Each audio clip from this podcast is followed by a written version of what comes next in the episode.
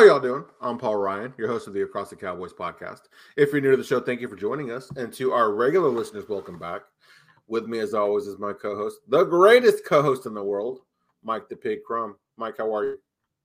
I'm doing good. It, it that uh, that the the flip you have to put on from from knowing what's you know going on from like I hate the stupid 49ers every and the minute like the clock hit zero I was like, okay, go Niners, because I know who they're facing, and I'm like, yeah. oh, I'm all t- I'm Team Niners over Team Eagles for sure. So, yeah, it uh, it it's rough, but when the injury happened, it kind of was like, okay, we ain't, we ain't winning nothing without that guy anyway.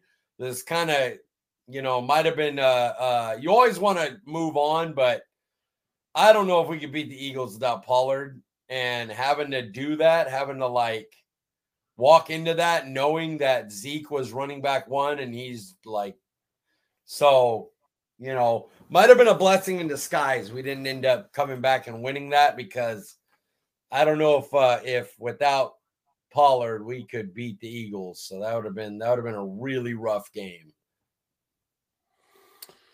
Yeah, Mike, I just remember last night. It's, it's like the fourth quarter. There's about 30 seconds left, and in my heart of hearts, I know it's over. And you know, we're kind of we're we're doing that final drive, and I think it's about the final play. And I just go and I grab my son. I pick him up. I'm kind of holding him. I'm like, okay, son, here it is. You know, here's the last play, and it was over. But you know, I'm here. I am. I'm play with my son. He's smiling. He's laughing, and it's like, you know, there's bigger things than football. Like in the past, that would have just ruined my day. I didn't want to talk to anybody. I don't want to be around anybody. Probably ruin my my week, maybe even a couple of weeks. But um, you know, I, the game ends and I, I get to go and I get to have my grandma's tacos. My sister, my little cousin. Shout out to Abby. Shout out to Princess. They came over and they cooked tacos for everybody that was at the house, and so I got to think about my nana and I got to spend time with family. And you know, the game sucks, but it's nice to know that there's more to more to life than just a Cowboys win or loss. You know. Yeah, it's it's crazy because I had by that time I had given up. I could kind of about five minutes left. Like when we got the ball back with three minutes left, I literally tweeted out like I have zero confidence that Dak could do anything against this defense. You know, like I did. Yeah. And the very next play, he almost throws a pick six to end it. Like it was hard to watch that defense play so hard and like and like just you could see them. It was like it was like uh, uh you know Boromir when he's fighting the Lord of the Rings and he keeps taking arrows, and he's like, "Somebody help! Like, please! I'm taking like six arrows over here. I'm like falling apart. Can somebody like help me a little bit?" And he just he just couldn't get no help. You know, it's it it was hard, but uh, I have a lot of Niner fans around me, and other than uh, the manager was kind of a dick about it, you know, but the rest of them were all like, they know I don't talk crap, so they didn't say anything.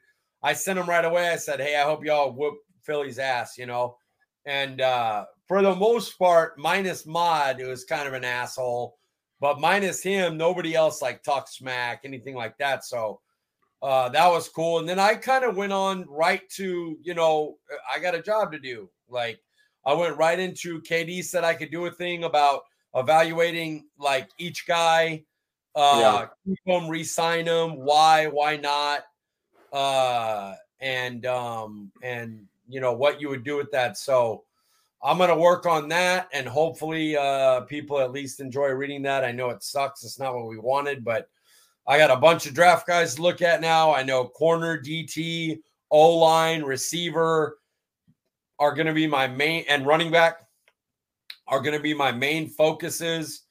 Um, I don't know how much QB, tight end, uh, safety, edge rusher are going to be in Dallas's plans. They're pretty loaded yeah. up.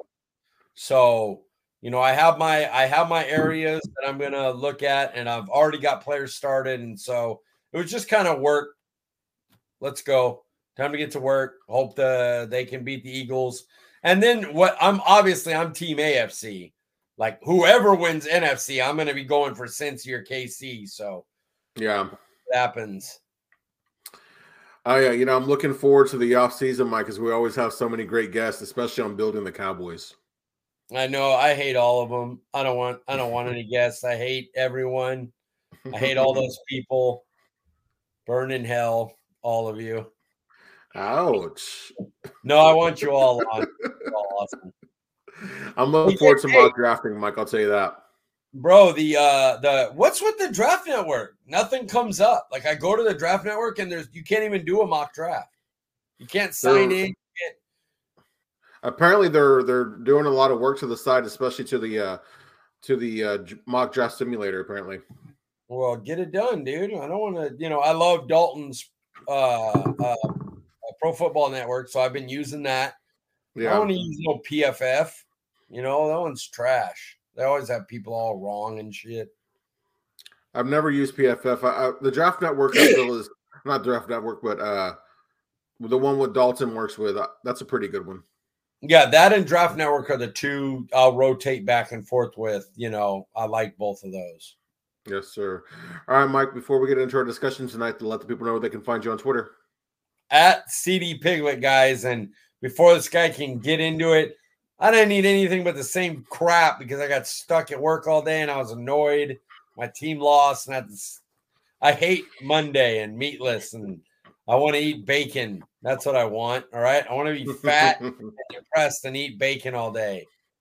But I had a I had a pizza. All right, a cheese pizza. That's what I had. There you go. Guys, I'm Paul Ryan. You can find me on Twitter at Paul underscore Ryan15. Well, Mike, you had cheese pe- cheese pizza for Meatless Monday, so at least you kept it meatless today, right? Yes, I did. Yes. So thank yeah. Thank goodness. Any, any plans for dinner? That was it. I that's what I had for dinner. Morning was just some BS. I got you. I got you.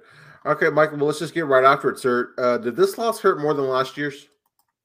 Uh, not for me because I felt like uh, the team showed up this year to play. Like last year, I felt like they got punked, and yeah. um, and they the game wasn't really as close as you know a final drive. It was more about Kyle Shanahan kind of shit in the bed with his decisions that kept mm-hmm. the game close. This game felt like we could compete with the 49ers defensively and special teams. And uh and our you know our quarterback didn't have a very good game, unfortunately. Um, so you know, I, I just want to say, getting into this, uh, I'm a Dak guy. I love Dak Prescott. Uh, if you're a guy that thinks like Dak is a backup quarterback or something, you're I'm not with you. And um, and I hear the people because I'm I'm gonna get at Dak this game. He did not have a good game. I've already watched y'all 22. And as a Dak guy, I'm gonna have to go after him this game, and it's unfortunate. But I want to let you guys know I know the GM didn't set him up well. I, I, I get it. I get that that that we need more pieces. I get that, you know, they didn't go all in like we want. I get that Kellen Moore is not perfect. And I, I get all the stuff around it. I know that Dak is a good QB. He, he, this is not a a you know crap on Dak's career here. Very very poor game. Like he had a bad game and I'm to get on him throughout this podcast about that bad game. But going forward after this game, there there's there's a divide that has to happen, and we have to understand that as fans. We have to know that either one of either two things has to happen. Either this front office has to realize, hey, we got a good QB but he's not winning unless we stack a roster like San Francisco or like Philly or like Cincinnati, you know, that he either is to get a stack roster or or if they want to be the front office that they have been and kind of nickel and diamond and stuff, then they got to risk and go and try to find a Mahomes or a Burrow or or one of those type of maybe Trev Lawrence, maybe uh Herbert type that will be able to overcome, uh, you know, five, six, seven years in, overcome the the stuff that they don't have, you know, and that's a divide that that that we've reached now. So right now, it's going to be about Dak Prescott. Uh, it, it just is. This game has to be, but going forward, knowing what we know, there's not going to be the the niceness of how we let them like get rid of Amari Cooper and get rid of linemen and and and bring in you know Tolberts and James Washingtons and stuff like that. If they try to saddle us with that again, we have as a fan base has to stand up and go, okay, then then rebuild it. If that's how you want to be, then rebuild, then die it out. Trade Dak Prescott, get a couple picks. You're not going to do enough for him to win. And I'll go over it in this as the uh, thing goes on. But for us Dak guys, today's gonna be a tough episode, and I'm just warning you right now. For the people who are Dak haters and think like, oh, you can never win with him, this and that, you're you're stupid. The guy's a good quarterback. He's just not great. He's not upper echelon. He's not one of those guys who can win no matter what you put around him. He's not that. But there's not a lot of those. So, you know, it's it's about doing what you got to do with the guy you have. So, I mean, Mike, what do you think about how Dak performed yesterday? I mean, even with a stacked roster, do you think we win that game? Man, it's it's okay. Again, here's the thing. This is this is exactly what I'm talking about. They watching the all 22, Dak Prescott should have led this team to a victory. They they they if if T.Y. Hilton is even looked at in this game, we probably scored two more touchdowns. I mean, he he was getting open all games. So while I'm going to say this front office didn't do enough as far as looking forward, could they have won this game with what they had? Yes. Now, here's why I say that. He didn't have a rapport with T.Y. Hilton because we didn't get him at the beginning of the year. We didn't go get a guy that could work like that. So he wasn't looking for him. He was missing the reads. He was he was missing him out there. Now, that's on Dak. That's not on the if T.Y. Hilton's getting open and the and the quarterback doesn't see him, that's on him. What's on the GM now going forward is that they go, okay, we know that he wants to go to guys. He, he gets a rapport with Schultz. He has a rapport with Lamb. Even in his in his in the at the end when he's throwing up the the shots or when he gets in trouble, he tries Lamb. Uh, I mean, uh, Gallup. He tries Gallup. He tried to hit Gallup on the interception play. Hilton was open by seven yards. Nobody was around him. He never even saw him. He throws it to Gallup, who even if he finishes out his route, the got the defender's right. Like the best you got is Gallup can maybe knock the ball away. Like the the corner was cut. So if you just look the other three other way, every, almost every time the Niners were running cover three when Hilton was playing, he was open. I mean, it was was he was just getting, they would back off into their cover three. He would cut it off, five yard separation, pitch and catch. They just didn't see him.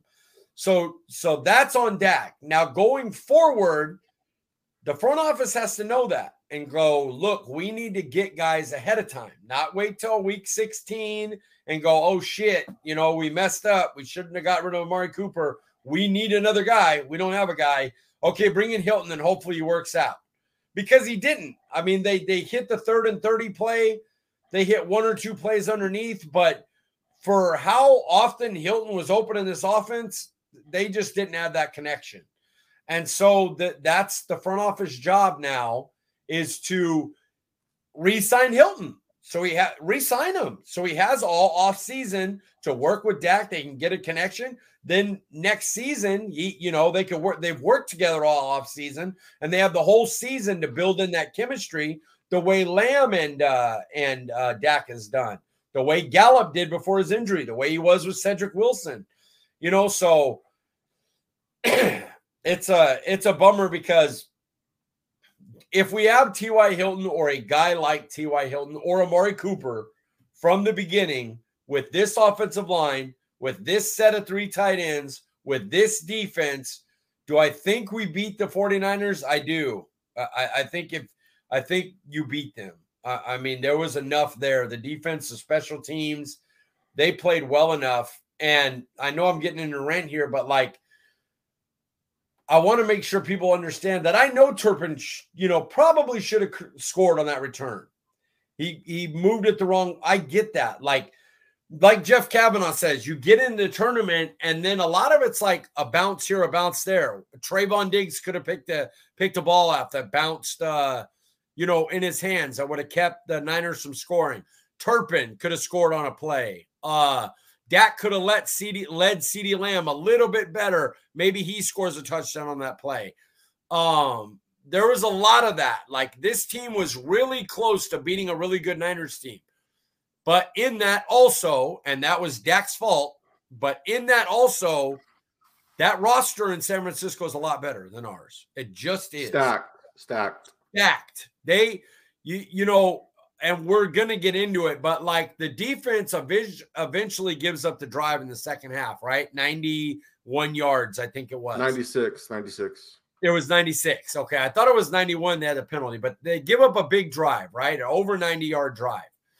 But again, eventually, a team that has Deebo, Aiyuk, Kittle, McCaffrey, Mitchell, a team that has all that is going to get every defense in this modern NFL where you can't hold and destroy somebody over the middle. Every defense is going to get got once or twice in a game. It, it yeah. just is when you're that loaded. So going in, you have to know like we have to load up our offense to do the same against the Niners defense. And while there were misses, you shouldn't have to play perfect in order to win a playoff game. Like Dak could have hit Lamb. Dak missed Hilton a few times. Dak threw a a, a, a couple bad interceptions that the receivers' routes weren't great on. They weren't connected perfectly. The defense gave up a big drive. Like when your roster's not as good, you have to be perfect. And that's where macro, micro Dak, I'm with you. I get it. Macro, the GM. Dak's only been around seven years. We've been failing for almost 30. So, you know, it's going to be a mix of that. It's going to be a mix of me going Dak, Dak, Dak. And then, but remember going forward, GM, GM, GM. What do you think it is that led Dak to having this game? What do you think he was rattled? I mean, if you were to guess, obviously we're just guessing, but what do you think it was, Mike? Uh, he was worried about the O line, and so he was quick through his reads, and he seemed like he was uh not he was progressing like through them quickly, but not well. He wasn't reading things well because he was trying to, to progress through his reads too fast. Mm-hmm. You know, and uh, when you take a big injury like he has, last two years he's been injured, uh, uh, or two of the last three, but the calf strain coming back. You know, he just he's been injured a lot, so I think he's worried about taking hits, and so he sees a little bit of ghost out there against teams that bring a lot of pressure, like uh, like the 49ers do. You know, I understand that it's it's Dak's seventh year and his, I guess, what his fourth playoff game, but should we expect have expected him to win that game? I mean, prior to the all to the all twenty two. Expected no. When I watched it, uh, uh, you know, and we're going to talk about the Tony Pollard injury, but when the when Tony Pollard went out, you kind of looked around and went, okay, Dalton ain't getting open against these linebackers. Like he just isn't. You got a scheme of play where you fool somebody to think it's a run for him to even get a catch. Uh CeeDee Lamb is a absolute stud of a monster wide receiver one. He's everything. He turned into everything we wanted him to be. Then what? Then what do you have if you don't have Pollard? I mean, we'll talk about it going on. We can get into the show sheet, but I don't want to unload all the clips before we even ask the next question, you know? Okay, so you know, Mike, we, we kind of got a bit off track there. I didn't want to uh, force force anything, but you look at Kellen Moore's game plan. Do you feel like it was a little bit too conservative? I, I don't want to put the blame on Kellen Moore for this one. No, uh, no, no, no, no, not at all. While while I don't mind them firing him, uh, I think I would have they they and the shots that they had deep, they won. The receivers won. and on the Lamb one, Dak underthrew. On the other play to Lamb, where it was uh, where Fred Warner was covering him, T.Y. Hilton was wide open. He he won his seam route, and uh, and that's where the ball should have went. Like Michael Gallup was open, and it was just a bad throw on on his deep ball. So maybe we could have said, "Hey, why didn't you take more shots?" I think they were scared of that offensive line. But at some point in the game, you know, you should have realized like Nick Bosa's not really doing anything. Uh yeah, Armstead's not really doing anything. Like uh the there was one sequence in the red zone where where Bosa played really good and he beat Tyron Smith uh twice in a row. And um minus that, he didn't do much. He he caused a holding penalty in the first drive against Tyler Smith, and really couldn't get by him. Like Tyler Smith was pretty friggin' spectacular in that game. Uh, so yeah, maybe um, the other thing is it's hard to blame Kellen Moore when he could point out stuff like, well, I got Lamb open. Why wasn't underthrown? I got T.Y. Yeah. Hilton open for a touchdown right up the seam. Why was it thrown to CeeDee Lamb? Yeah. Uh, you know, during cover three, Hilton's open all game. I can't make the throw to him for him. So while yeah, you could say he was conservative, I think this was more about the QB than the offensive coordinator. And that's coming from somebody who's a okay with Kellen Moore being fired. I I totally get bringing in a new guy and going. It just isn't for whatever reason it isn't working with Dak, and we're too financially obligated to Dak, so he's not going anywhere. So who do you get rid of? Kellen Moore. I'm totally fine with that but I'm not going to blame this game on him. What he was a little bit too conservative. I, that I understand. Yeah, it's just you know, for me, Mike, I, I haven't watched y'all 22, but I, I didn't understand why we didn't take more shots downfield. Of course, I understand that there's some plays that Dak missed, but I was surprised that his yards per attempt was less than six yards. Yeah, yeah, I agree, and and I think a lot of that was the worry about that four man rush and just getting the ball out, but it's different. Again, we're going to go back to this GM thing. You know what? Uh, you know what? Deebo, uh, uh, Deebo Samuel's uh, yards per. Um, oh God, I'm going to say the wrong one. Yards per target is like under five. Uh, yeah. uh, target, and then he gets the ball, and his yards per catch is awesome because he he can break tackles and everything. We don't really yeah. have that. Like even Lamb, who's a stud wide receiver one, isn't that type of guy. Mm-hmm. And again, it goes to the GM. Like, where did you where where's been your your look throughout what's winning? You know, Kansas City, Tampa, uh, uh, Rams. Where's your guys that can catch and get loose with YAC? Where is that? And really great, great O lines. Now ours is building up. It could be something really good in a year, but for this year, it, it was short of what it needed to be. And you know, I don't want I don't want it to come across as though I'm blaming Kellen Moore for this game because I'm definitely not. But I was kind of surprised by that because we, you know, we talked about it on Friday that the San Francisco the, the 49ers secondary was beatable. Yeah, and and I understand early, hey, let's see what they're gonna do. Get the ball out, make but but going into like the it, it, at some point, like a halftime, they should have came out and go, look, this offensive line's doing what it needs to do. Let's let's give them a couple of more big shots. Yeah. And um and they did. I mean, the big shots were in the second half basically, but maybe they should have caught that earlier. yeah, Pardon. absolutely.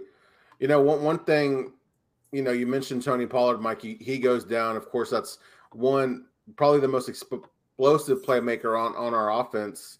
Uh, what do you think losing to Pollard meant to this team? It exposed two things real quick. One, Zeke's done, guys. Like I love him, but he is done. That that offensive line was opening holes versus that Niners defense. There were holes that Tony Pollard gets 68 yards in that Zeke was getting that Zeke was getting one to two yards. And so no matter what the restructure, the Dak loves him, whatever you you can't pay him to be on your team next year. You you you can't. You're you would be better off. Malik Davis will help you more on the yeah. field than than Ezekiel Elliott would, and that's coming from a Zeke. That's what makes it so sad. Is the, Love the Dak, Zeke. yeah, the Dak Zeke era. They came up together and everything, and they should be done after this. I, I there's no possible way you can justify bringing Zeke back at any cost. And for the people on the Twitter timeline that are like, we got to trade Zeke, nobody's trading for Zeke. Uh, You're No. going to get a 2035 seventh round pick. That that is the best you could do for Ezekiel Elliott. His contract is enormous, and he's not a good football player anymore. He's a bad football player overall now. And so that was the first thing. And then the second thing is uh is is that it exposed that the the GM didn't do enough to get the team weapons around because your team should if the the 49ers are great and this year they played games without Trent Williams, without Deebo, without Kittle, I think without Aiyuk. You know, they got Christian McCaffrey week 7 and the offense was still great because they had one once one guy left, your your offense wasn't like, oh shit, we'll just double that guy then. And he's and Lamb still went 10, 10 receptions for over 100 yards. But basically that was that that was it. The minute Tony Pollard went, the Niners defense is looking over at Lamb like that's that's that's the guy they got. That's it. Let these other guys do whatever the hell they want. As long as you stop him, you'll you'll win. And I was surprised. I remember when Pollard went down. I was sitting there where, you know, I was watching the game with my uh my father-in-law, and I was like, you know, sitting here running. I'm like, man, they can't. They have to be carrying at least three running backs. You know, where's where's where's Malik Davis? He never got the ball. That was kind of strange. Yeah, I don't. I mean, Zeke got ten carries for twenty six yards. Like that. That's point. Like our defense shut down the run. Like they kicked ass most of the game. And Mhm. McCaffrey went for three point five yards, and Deebo I think was also like three point four or three point five. Like Yeah. at least that's like you run it three times, you have a chance to get a first. 2.6 is you run it twice and you're in third and long. Like it was it was bad. Like he just he doesn't and and you would think, well, yeah, the Dallas offensive line isn't great. Niners defensive line. No, that that there were holes to run through. I promise you, I watched. There were holes to get big chunks in, and he was getting stopped after two, three yards. So you know, even with Pollard, do, do you think this Dallas team had the pieces to to win this game? Okay, so this is another one of those. This game compared to we're going to talk about, you know, the future of the team. This Yeah. game that did it, it, it really did. They they left the, the Dak Prescott left a lot of meat on the bone the way he played. Just looking at Hilton, just having Hilton as your second read or third read, you probably score two more touchdowns. I mean, he he was just open. He was he just got open. So Lamb had 10 receptions. You'd have Tony Pollard to help you a little bit with the run. Dalton Schultz is is not very good versus teams like Niners that have linebackers like that, but he got you a touchdown pass. He maybe he gets one or two more touchdowns. Um they they had enough to win this game. Now, macro level, bigger. The front office has no excuse from now on. You know now what you need. This nickel and dimey stuff not going to work. Not offensively. You can try to piecemeal it defensively with the young stars you have. You have guys that you're not paying a lot, like Diggs and uh, Clark is going to be good, and uh, Dorance Armstrong and Osa, and obviously Micah Parsons and Mukuamu. You know, you got guys there, so you can piecemeal it around those until you got to pay some of those guys. On offense, you got to go get people. You need to improve the offensive line. You need at least one, maybe two pass catching weapons. Like, so now there's no excuse. The GM knows we got a good quarterback that's not good enough to beat these great teams. We need to be a great team so that our quarterback can compete the way Brock Purdy and Jalen Hurts uh, eh, are, are able to. It just you know, uh, we'll go off the uh, show sheet here, Mike. But I'm kind of thinking about it based on what you're saying. Just in the McCarthy era, do you think that this front office has done enough to help Dak? Um, no. uh, the first you look at it. Okay, so let's CD go under Lamb, McCarthy. Tyler Smith. Let Let's start with uh, under McCarthy. They they Christopher Nolan or Christopher Nolan. What the hell is the Kellen the, the terrible coordinator? Moore. No, no, uh, defensive coordinator from the first year where they had like the worst defense. Oh God, yeah. Uh, his Michael. boy. Yeah. Uh he comes up with the worst defense in the world. No matter how good your offense is, not gonna matter. So then the next year, your O line is terrible. They, they give up 31 pressures in the playoff game. Like that's ridiculous. You have the weapons around them, but your defense is just middle of the pack. It's up and coming, and your O line is bad. It's below average, bottom 10. I don't care what metrics PFF says because you have Tyron who plays good overall and Zach Martin who plays good overall. So it boosts them up, but that line was no good. 31 pressures in the Niners game last year. So then the O line is about middle of the pack now. It's getting better. Your defense has gone to top of the pack, Yeah, and you take away Amari Cooper, La'el Collins, like you you lessen what's around Dak Prescott, and then you don't do anything real and substantial eh, other than hope to uh to bring that back. So, you know, I'm excusing them because the honest truth is the NFC had a downward year this year. And with Brock Purdy and Jalen Hurts and those two teams, if Pollard's healthy and Dak is seeing T.Y. Hilton with this defense, they have a real shot to make a Super Bowl. Legitimately do. But Right. going forward, you know what the Niners are going to be. You know what the Eagles are going to be.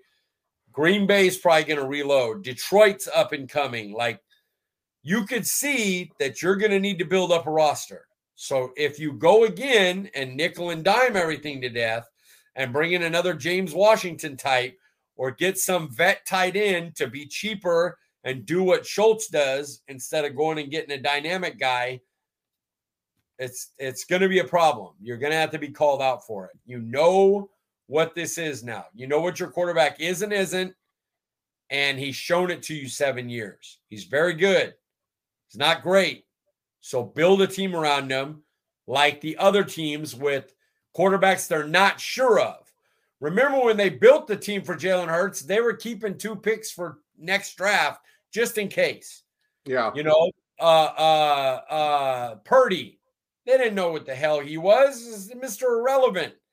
So they built a great roster around Trey Lance and Jimmy Garoppolo. You know, so do that. And for the people that go, oh, Dak makes too much money, tell that to Tampa Bay and Kansas City and Buffalo and all those other teams that pay their quarterback and still bring people in. It's Mhm. don't give uh, the the the Cowboys front office that excuse. That's lame.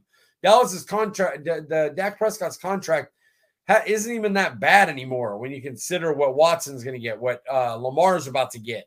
You know, so stop making the excuses for the front office. They need to get more weapons around, and Dak should have played better and won this year. Both things are absolutely true.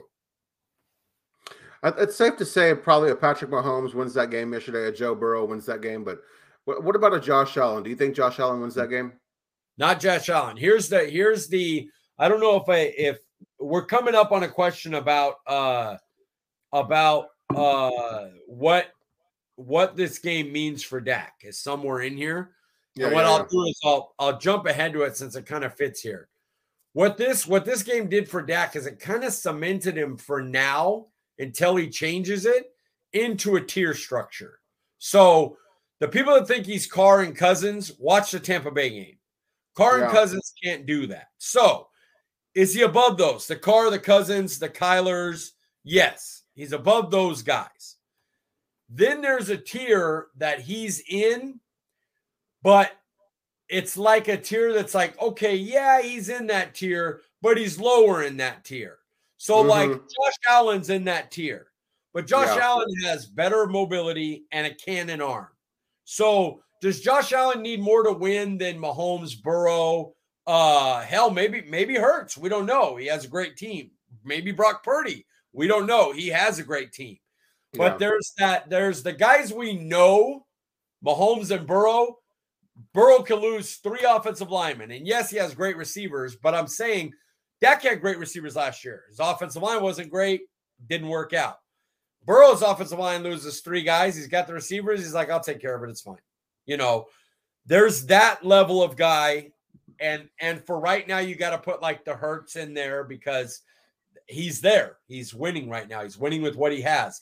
Until you see him get money and the roster depletes and then he doesn't do as good, he is where he is.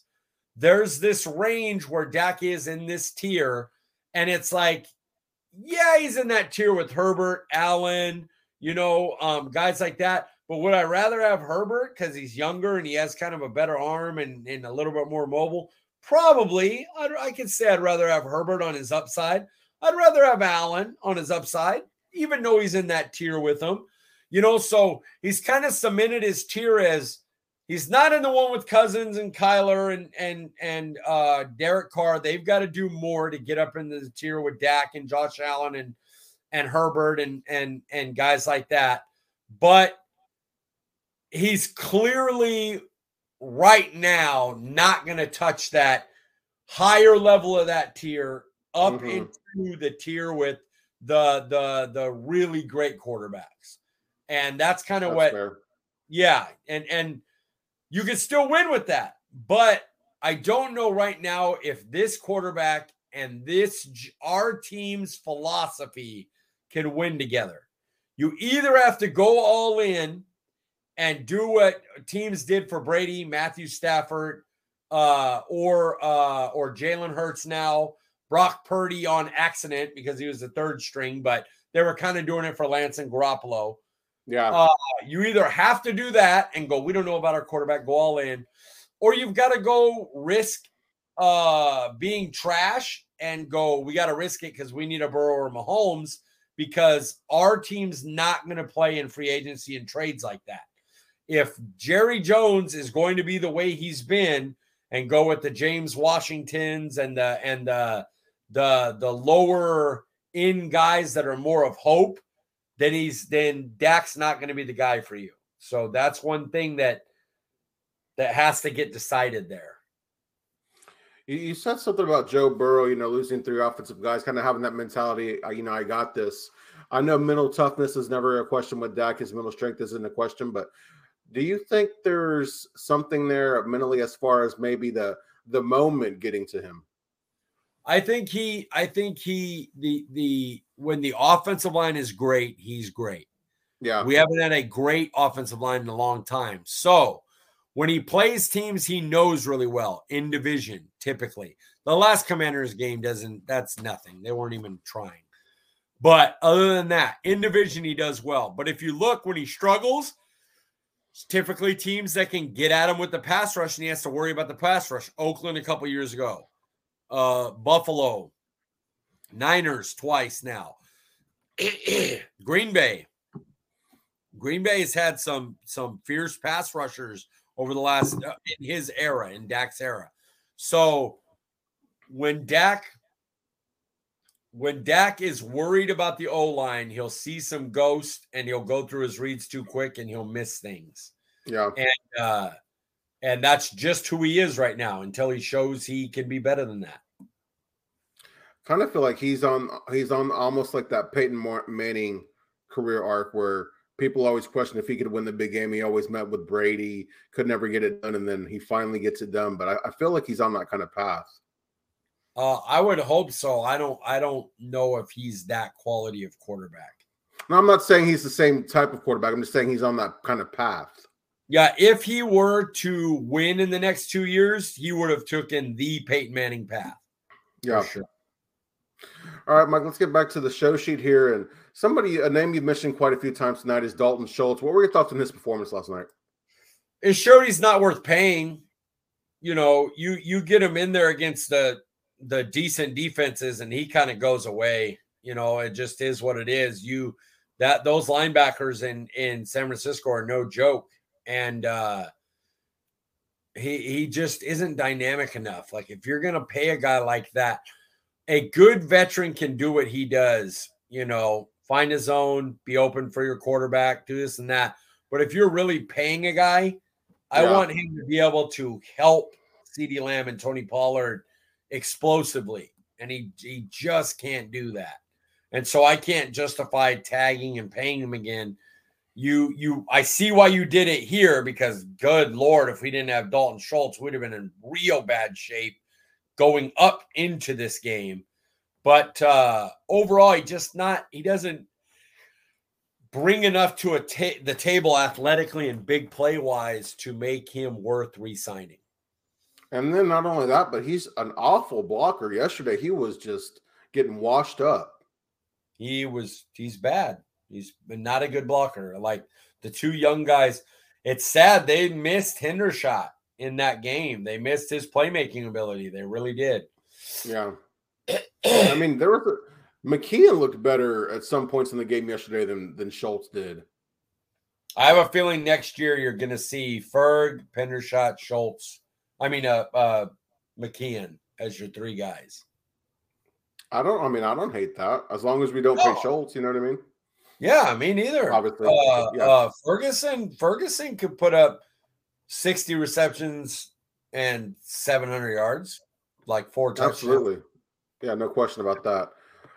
Okay, uh, we we talked a lot about the talent, Mike, of the of the uh, Niners offense. So I think it's okay to, to skip this question as far as you know because we talked about com- the talent comparison between the two teams. Our next yeah. question would be: Is uh, the San Francisco defense? Do, do you think that their defense outperformed the Dallas defense? This one, I I came up with this because I really struggled with it because at face value, you go, well, they made their picks, they made their two interceptions. So, yeah, they did. But think about like the difference in the Niner, the, the, the Dallas defense had to go against, all right, stop McCaffrey running, stop McCaffrey receiving, stop Deebo running, stop Deebo receiving. Oh, yeah, Aiyuk, yeah, Aiyuk came into his own this year. He's really good. Oh, by the way, you know who the best tight end on the field is? Not the franchise guy. No, no, George Kittle. Oh, we're going to bring in Elijah Mitchell too. See that left tackle? Yeah, yeah. I mean, he's Micah's doing fine, but we got a guy that could go against him. You better put him on the other side sometimes because Trent's a monster. And so I look at the defense and I say, compared to for what half the game, you got uh uh CeeDee Lamb and what did did Niners have to stop? T.Y. Hilton, who was wide open all the time and not looked at, like Eh, I, got to say that they performed evenly. The Niners defense performed better and got the turnovers. But what Dallas did with no offense, like getting worn down, having to try to, to stay with all those weapons, and, yeah. and a, a team that averaged 35 points a game under Brock Purdy couldn't get to 20 and six of those the Dallas offense spotted them with turnovers. Yeah. Like, I mean, I got to say they both performed evenly, in my opinion. You know, I kind of like the question uh, before we we changed it, Mike. Where did the San Francisco defense outperform the Dallas offense? I felt like that was a question. I would answer that with yes, they did. Although T.Y. Hilton was open quite often. That I just I don't know how they knew like Dak wasn't going to throw to him. Like I, I don't, I don't know how they knew that because he was just open all the time. They were basically saying like, "This is the guy you can go to if you want to." Yeah, you know, uh, you kind of touched on that, Mike, but you know they were able to capitalize on their turnovers when given the chance. They they were better on third down, and they allowed less than 80 rushing yards and less than 300 total yards. Again, I know when you think about the pieces that Dallas had to deal with as opposed to the pieces that San Francisco had to deal with. I just kind of feel like when it mattered most, they they came up with the plays. You know. No, I agree. I, I All right, agree. this this is probably the you know an easy an easy answer here because we've talked a lot about it. But is Dak solely responsible for this loss? It stinks because uh, there's no one technically right. There's no one solely responsible. You can go, you could say like the special teams missed an extra point. Turpin could have returned the ball for a touchdown instead of, you know, a big gain. Uh, Dallas could have not allowed a 90 yard drive, or Diggs could have picked the ball off, you know. So sure, technically there was uh differences that that that could have uh changed the outcome of the game. Overall, though, when you look at a like the the macro of it. The defense held them to 19 points, six of them being off turnovers. Like that offense. The special teams made their field goals. One kick got blocked. He would have missed that extra point, by the way. But one kick got blocked. He made his field goals. Turpin was having great returns all night. Maybe not perfect returns, but great returns. Yeah. And then there was Dak's play. Like it just it wasn't even up to what we expect of him. Like it, it was just not a good performance. And you know, I could also say uh Ezekiel Elliott, you know, or the front office for keeping Ezekiel Elliott another year or whatever. But I would say it it's fair to say if Dak plays better, we win. And and he just didn't he didn't play well. We definitely expect Dak to play better. I mean, there's no, there's no question about that. I, I, you know, I have I myself have not watched the all 22, so I can't compare. But when you, when I know that you say you watched it and Dak played a bad game, then you know I have full confidence in in what you're saying and what you're seeing. And you know, I love Dak. Yeah, of course.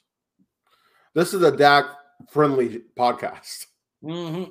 I love the guy. I don't, I'm not. I'm not looking to cut him. Uh, I'm saying No, we know what he is.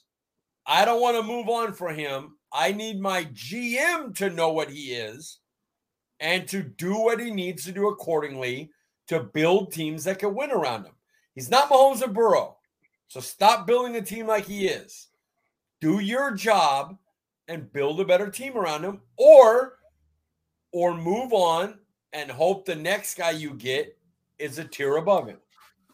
you know, I mean, there were times in the game, Mike, when I was sitting there watching the game, I'm like, what is Dak doing? What's going on? So I can only imagine, you know, seeing the all 22 and kind of getting a different view of the game and without all the the distractions of the noise and stuff, and then like just seeing the plays developing and everything. I, yeah, I mean, again, you know, I have uh, full confidence in, in you and, and what you're saying about Dak. So it really stinks, man, because again, this is a Dak friendly podcast. I mean, Dak's been my guy since his his rookie year. I've always wanted to resign him. I've always believed in him.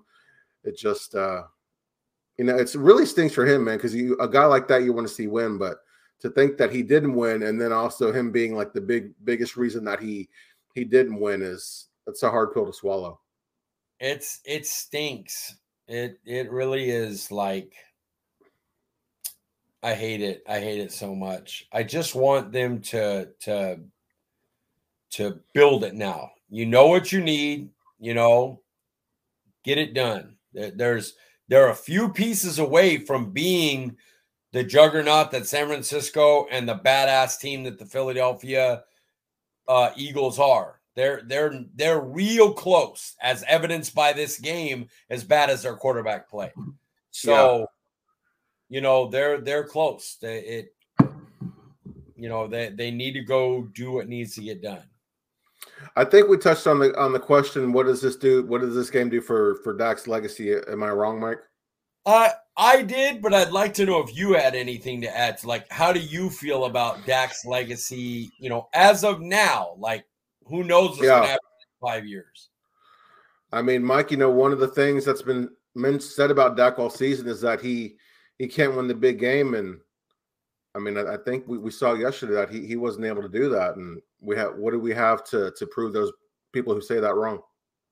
Yeah, I, I think that's absolutely fair. When when Tom comes on with us again and he says, I, I think Jalen Hurts is better than Dak. In my mind, I'm going, yikes, you know, in my head. But when I try Yeah. to construct an argument, it's not Jalen Hurts' fault that he has all these weapons. He still has to use them. Gardner Minshew came in, they went what 0 and 3 or something like that. Like they were no good with him. So Yeah. I understand when Tom says some guys got it, some guys don't. And in my head, I'm like, well, I don't know if Hurts got it. Like, like, yeah, he makes the team go with his ability in that offense. But if that offense, if if it was CeeDee Lamb and and Noah Brown at wide receiver and Dalton Schultz at tight end and our offensive line, does Jalen Hurts play the same in that offense? I don't think he does, but I can't make that argument. You can't make the argument, hey, hey, that's not fair to Dak. His team didn't build a good enough team around him. Like, that often that that argument just makes your quarterback look worse, really. Yeah. So you look at the the teams remaining in the playoffs, Mike. What do you, what is the difference between Dallas and the four teams remaining in the playoffs? Uh, it's simple. the The GM did a better job of building the offenses around those teams. I mean, Joe Burrow, uh, Boyd, uh, Chase, Higgins. They lost uh, the tight end that the kid liked, uh, whose name I'm not even going to try to say. Went out and got a good vet in Hayden Hurst to play underneath. You know, Joe Mixon mm-hmm. On that offense. They went and rebuilt the offensive line. And the funny thing is, early on, when they were trying to get continuity, the team was suffering. The minute that team, that offensive line started to hit his stride, that team took off. Uh, Kansas City rebuilt their offensive line today. Law, traded Tyreek Hill, couldn't sign him. Went out and got Scantling and went out and got guys to to to play roles. Drafted Skyy Moore. Uh, we know what Eagles did. They didn't even know if they had a quarterback. They said we're going to give him the best chance he can, and he's been MVP level. And then uh, Niners, they have a third string. They have Mr. Irrelevant, third string rookie, and their roster is so talented that they beat a pretty damn good Dallas team. So the difference is the rosters, especially offensively, are more stacked in the bottom four in the top four teams in Dallas. Yeah, and you also think about it, Mike. I mean, those those teams kind of know their identity. I mean, of course, Dallas they knew what they wanted to do, play good defense and run the ball. But man, you think about the running backs on those teams. Of course, you've got Joe Mixon, but their identity is not to run the ball. It's not really to play good defense. It's like we're going to build around our quarterbacks and put him in a position to win. Dallas didn't do that, man. So I had a different answer, but I'm gonna actually say I'm gonna change. I'm gonna say self awareness. Yeah. Yep. And and for those uh uh you know, talking about like Mahomes is the rare bird, the other three quarterbacks are low money. I understand that. That's that's a thing we have to see how they do once our quarterbacks get paid. But yeah. now we know. So going forward, if you come up with James Tolbert or you come up with uh, with James Washington as your answers, eh, there's an issue. You you're not doing it right. Like it's gonna go on you now. We know what the quarterback is. It's up to you to help elevate him. Absolutely. And when you look at the four remaining teams, Mike, are those are those the best teams in the NFL? You think? Definitely loaded, loaded teams. Absolutely, I couldn't agree more. All right, Mike, here we are with a view from the sidelines, and you, you know, you've talked talked about it a little bit, but what did you see from our receivers not named CeeDee Lamb after watching the All Twenty Two? There weren't really any. Um, all of them except Gallup need to be replaced, and the the only reason Gallup gets a pass is because he had a major surgery at the very end of the prior year he didn't get an off season really. He just he never felt like Michael Gallup.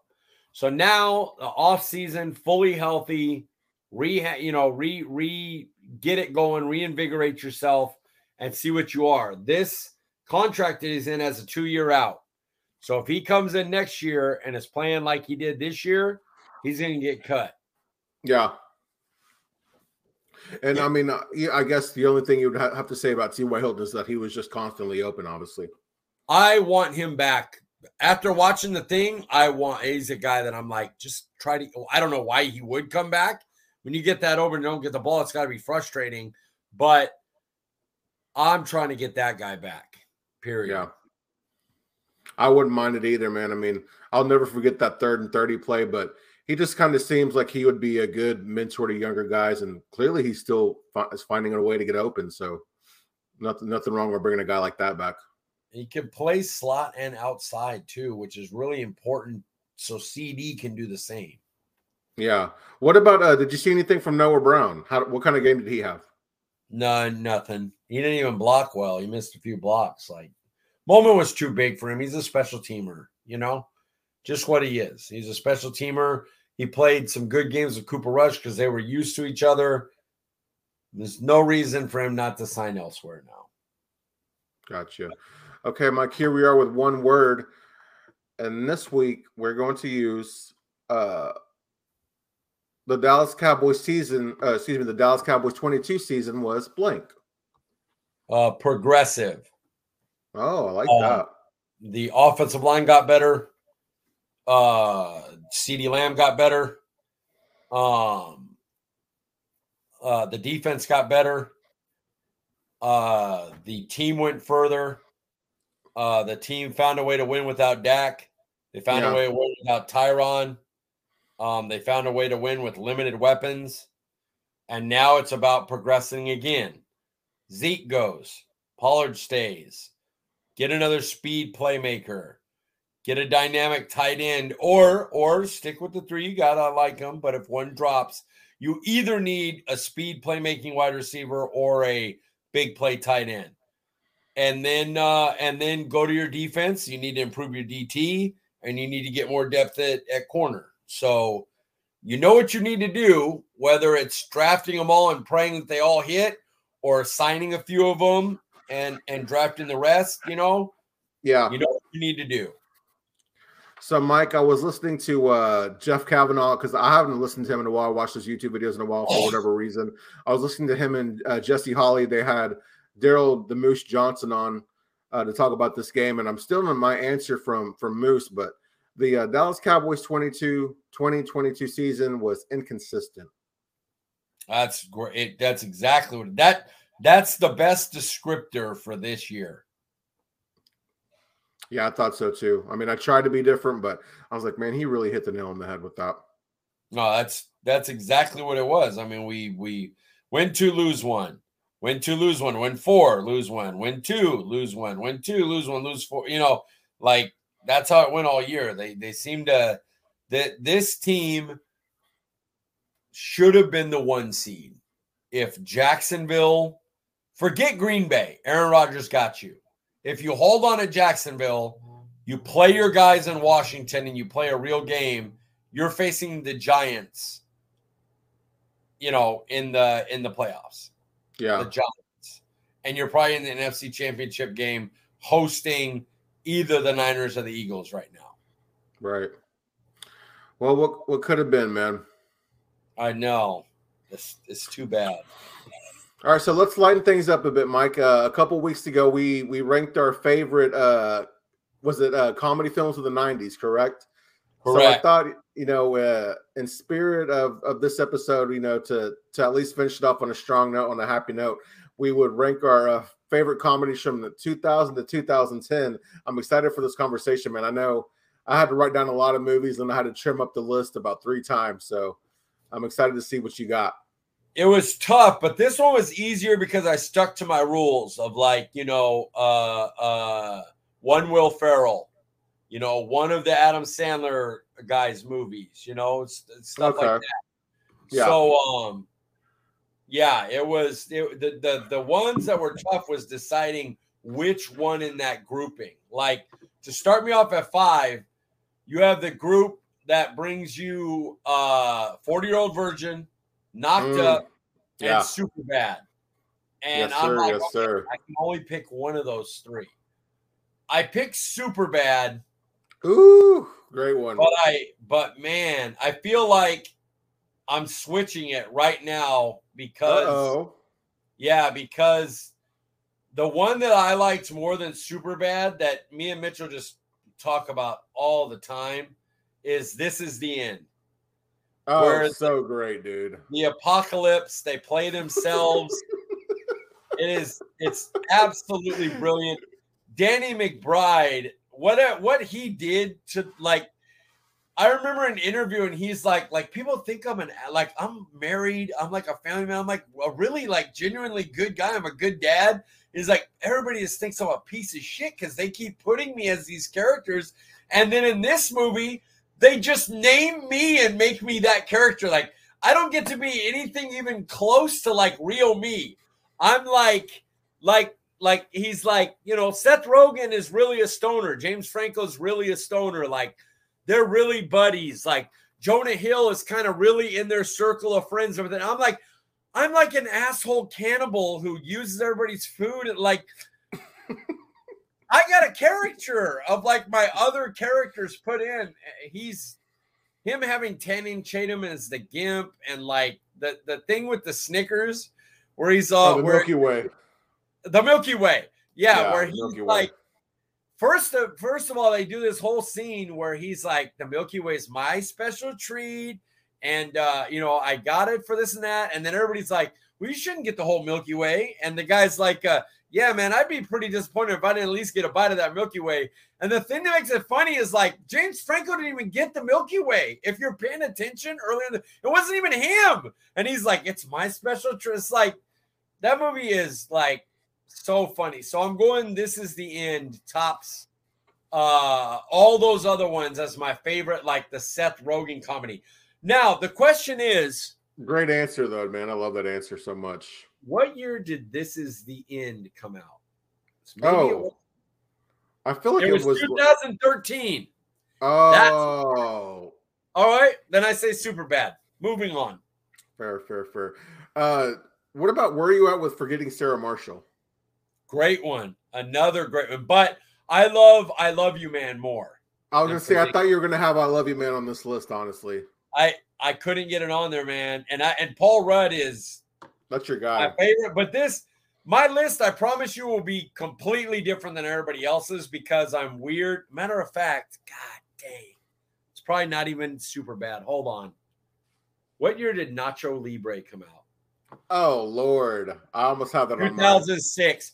Nacho Libre is funnier than super bad. That for me. Stop. oh, for you, Nacho Libre is fine. ahead of for super bad. I I All right, I just love I'll- that movie. That's a great one, man. It's a classic, dude. It really is. Doesn't get enough love. Yeah, and and all of mine are basically gonna be like that. All right. Mike, number five on my list. I mean, this is laugh out loud. I haven't watched it in years, but I watched I watched it a lot. Borat. Oh yes, yeah. Uh, uh, uh, what is our boy's name? Isla Fisher's husband. He's literally Borat. That's that. That's how everybody knows him. But he's actually turned into quite an actor. Uh, Yeah. he- Sacha Baron Cohen. Fox, yeah, Sacha Baron Cohen really turned into something other than just a little like weird comedy guy, like you know, characters guy. Uh man, he did some crazy stuff in that movie. Like the the the way he flipped society by faking this character, it's like a it's like he did a documentary on our society, but Yeah. but did it as a comedy so that we could laugh at ourselves Mhm. but he was kind of like shame shame shame guys it, it was brilliantly executed that's a good choice yes, sir. I appreciate that. Uh, number four, Mike. You, you actually replaced it on your list just now, but I'm going with Superbad, my friend. Oh super bad's on there on yours Yes, sir. Of course. Oh, I okay. love Yeah, well, Superbad, dude. I mean, I still quote that. I mean, not a lot, but when I have an opportunity, I, I quote it every time. oh it's it is it, there's a reason it was right there to be on the list i just the the nacho i forgot nacho libre came out and it has so many it's so like dumb it's the comedy that i like that's like yeah. dumb it's it's Right. just dumb i hate all orphans you don't. Hate all the orphans. You're just a little you're you're mad and you're being a little kid. Like it's stuff like that that like certain lines in movies that are like so all time. Like I'll get frustrated with my brother and be like, I hate all the orphans in the whole world. And and you know it basically is me going, I'm I'm frustrated right now because you don't hate orphans. You just you don't. You literally work there to help them. Like so super bad deserving Yeah. maybe even overall funnier movie. I'm putting Nacho Libre in because it's more fits my my type of of comedy stuff. Totally fair, sir. All right. What's number four on your list? Number four is okay. Let me ask you. I I tell you my wi- I, this is my Will Ferrell selection. Give me the first two movies you would think of if I tell you this is my Will Ferrell one. Step Brothers and Talladega Nights. Okay, and that's the two, and I love them both. And my choice was the other guys.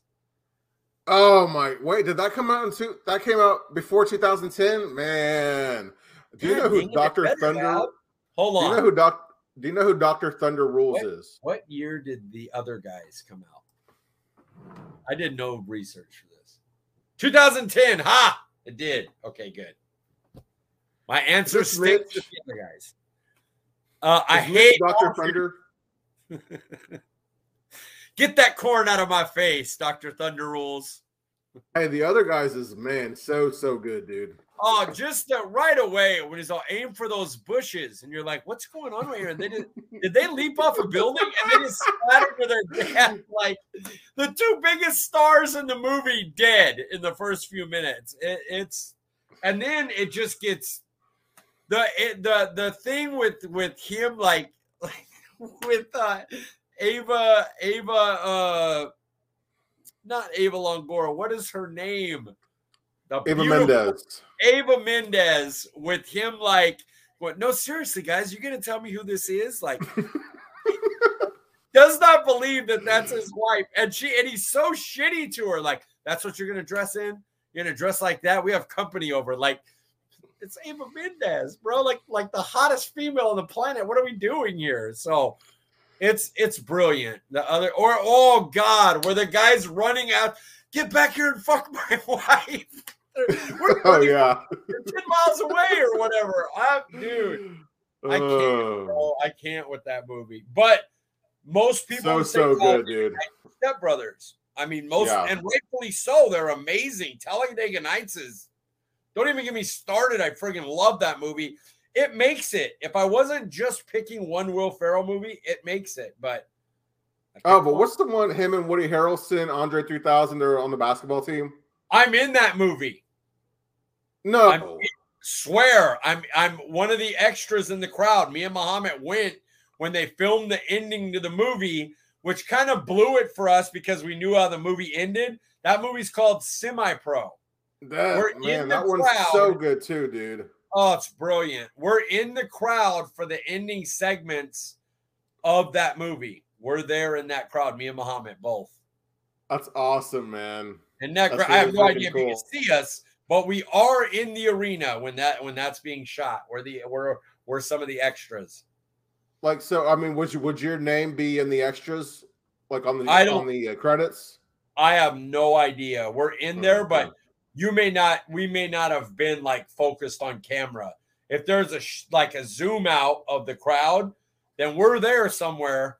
But we're not like you know they That's don't amazing, zoom into dude. our our facial expressions. You know, Obviously, yeah. That's so freaking cool, dude. yeah, it's a nice little. I should have said that one just so I could tell that story. Thank you for getting that in there. Yes, sir. All right, so we're we're at uh, number three, correct? And that's me, number three, Yes, sir. Number three, you. Napoleon Dynamite. Oh, good one. It's it's so and it's another like Nacho Libre, weird. Some people just have never even seen the movie, but most people that see it, it's just so it's so brilliant. It's so unique. There's not Yeah. stuff like it. And uh no. it's his dancing, the the tots. He said like he's the worst liar like ever. Like, why do you lie about the stuff you lie about? Like his stuff with hunting with a bow staff. Like, no, you didn't.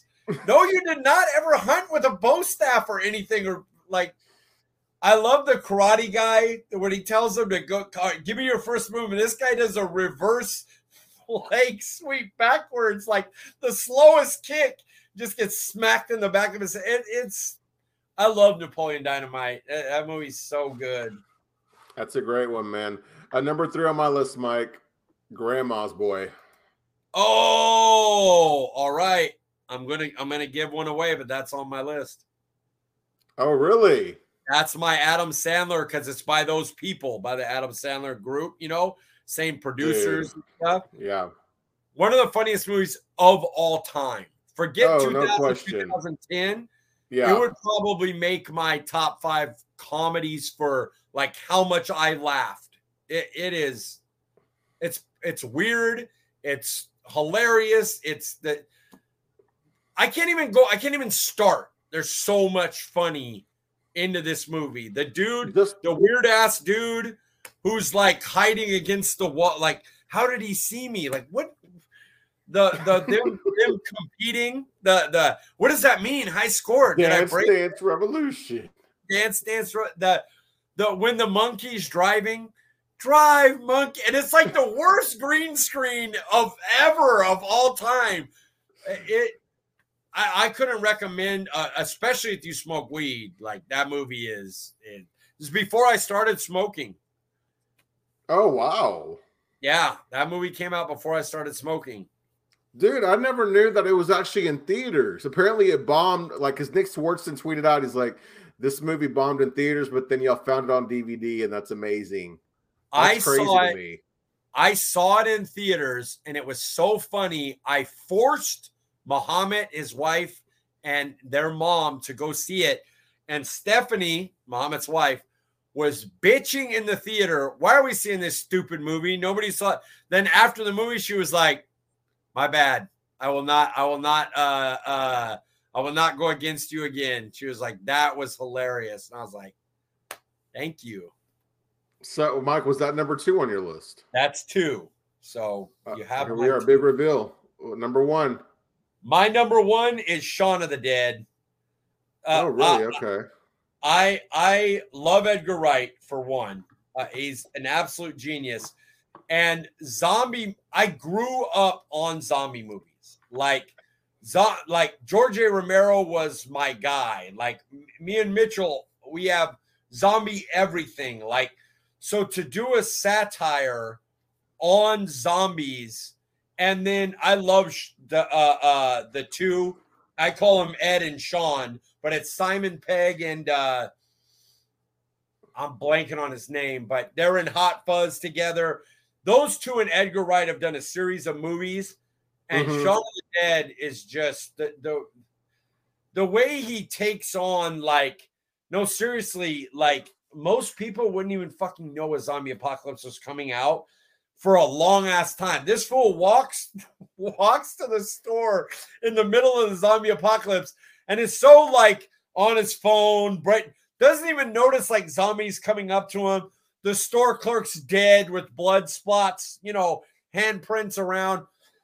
it is so funny. The man, I, I I love that. I can't not watch that movie when it comes on. I, I absolutely think it's one of the most brilliantly written movies of all time. And it and I feel like the reason it hits with me is I would be Simon Pegg, he would be Ed Mitchell, and that would be us during the zombie apocalypse at that time that that movie came out. Um. We sat in the room, played video games all the time. We'd probably have no clue. We wouldn't have even turn on the TV to have a clue that anything was going on because we'd be sitting there playing Madden together. Like it, it was. I love that movie. So yeah, that's my top. Shaun of the Dead. I told you my list would be different than anybody's. Oh, I'm, it's your list, buddy. I'm glad it's different. Yeah, I, I, have. Uh, a full exposure. I've never seen Shaun of the Dead. What? It's Edgar Wright. Are you familiar? Yeah. Like um, Edgar Baby Driver. Love Baby Driver. Yeah, he's that. He's he. He's that director. But he, what he does in his uh, older movies, the ones with Simon Pegg in them. Have you seen Yeah. Hot Fuzz? No. Okay, okay, and World's End is the other one. So what he does is he takes something and he, and he makes this kind of movie a certain way out of it, and then three fourths through the way of, through the movie, he flips it on you and totally turns it into some other type of movie, and it's really genius. Like Shaun of the Dead's a comedy for three fourths.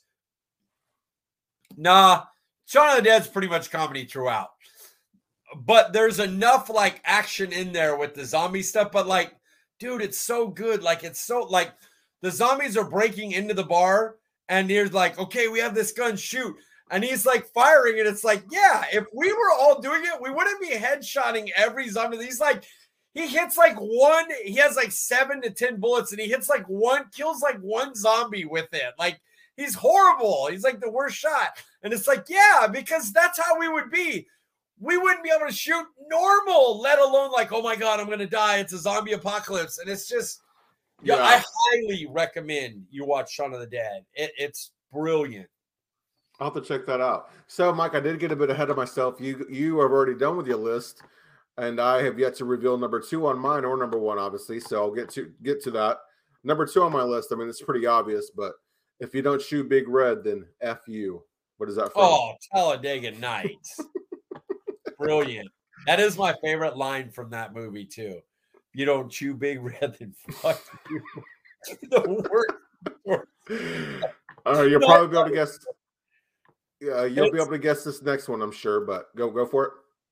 No, no, I dude, I was gonna go. Don't let the fire burn. Don't let the invisible fire burn my friend. The oh him god. Showing, him showing up and John C. Reilly's heads over his over his family It's like I've been gone a few hours. The guy's it's it's genius, dude. All right, give me. I love the out the outtakes on that are great too. Oh, they're they're they're equally as good as the movie. They're they're oh yeah. Cut around the meat. Like what? The knife cut around the meat. Like, no, dude, you're not, you're cutting the leg more. What do you like? It's brilliant, dude. It's it is genius. So so good. All right, number one. Pretty obvious, Mike, but man, I had to go with Step Brothers, sir. Oh, nice. You went back to back, Will Ferrell. Mine they all would have made this top five. I would have moved them down, but mine goes other guys, uh, uh, Talladega Nights, and then Step Brothers. Those are my three of the Will Ferrells from the 2010. But like, line them up, dude. They're all brilliant. Step Brothers is how do you? It's like one of the funniest movies of all time. My buddy Prescott, he was he. uh We saw him on Friday you know, he he stopped. He commented on the episode. His mm-hmm. uh, his girl does not like Will Ferrell. Instant breakup. right? Like, it's not going to work out. I don't know. Prescott, if you're listening, man, don't don't break up with LD. We love LD. No, no. How long have they been together? Um, I want to say since 2012 or 13, I believe. You've been around her for almost a decade and she doesn't like Will Ferrell. It's starting to come around though. Well, that's not true because Spirited was really good. I was gonna say Will Ferrell's had some eh ones lately. So maybe she helped you out, you know, like oh, I didn't have to see Holmes and Watson, you know. But yeah. uh but Spirited with him and Ryan Reynolds pretty damn good. So just get her on the Will Ferrell train. What's the matter with her? You're a terrible person, whatever your name is. That's not true, Matt. I love LD. She's wonderful. Well, you know, Mike, I'm glad we were, able to get a couple laughs in tonight, man. I needed it. Yeah, yeah, I know. You know, it's funny. I forgot, you know, that this was depressing. Yeah. Yeah. Dude, I'm already on the off season. That's how it is. It was like, Katie's like, all right, here we go. You know, I got to start going through like, who should I, who would I bring back? Who would I let go? Why? You know, yeah, so. Yeah look for that to come out sometime in the next week. I'm going to be going through that. We'll look forward to that, Mike. Before we get you out of here, remind the people that can find you on Twitter. At CD Piglet, guys. Nice and easy. Guys, I'm Paul Ryan. You can find me on Twitter at Paul underscore Ryan15. We appreciate you joining us, and we'll see you guys next week. Dude, million, million can't ever get. Thank God I turned the phone off.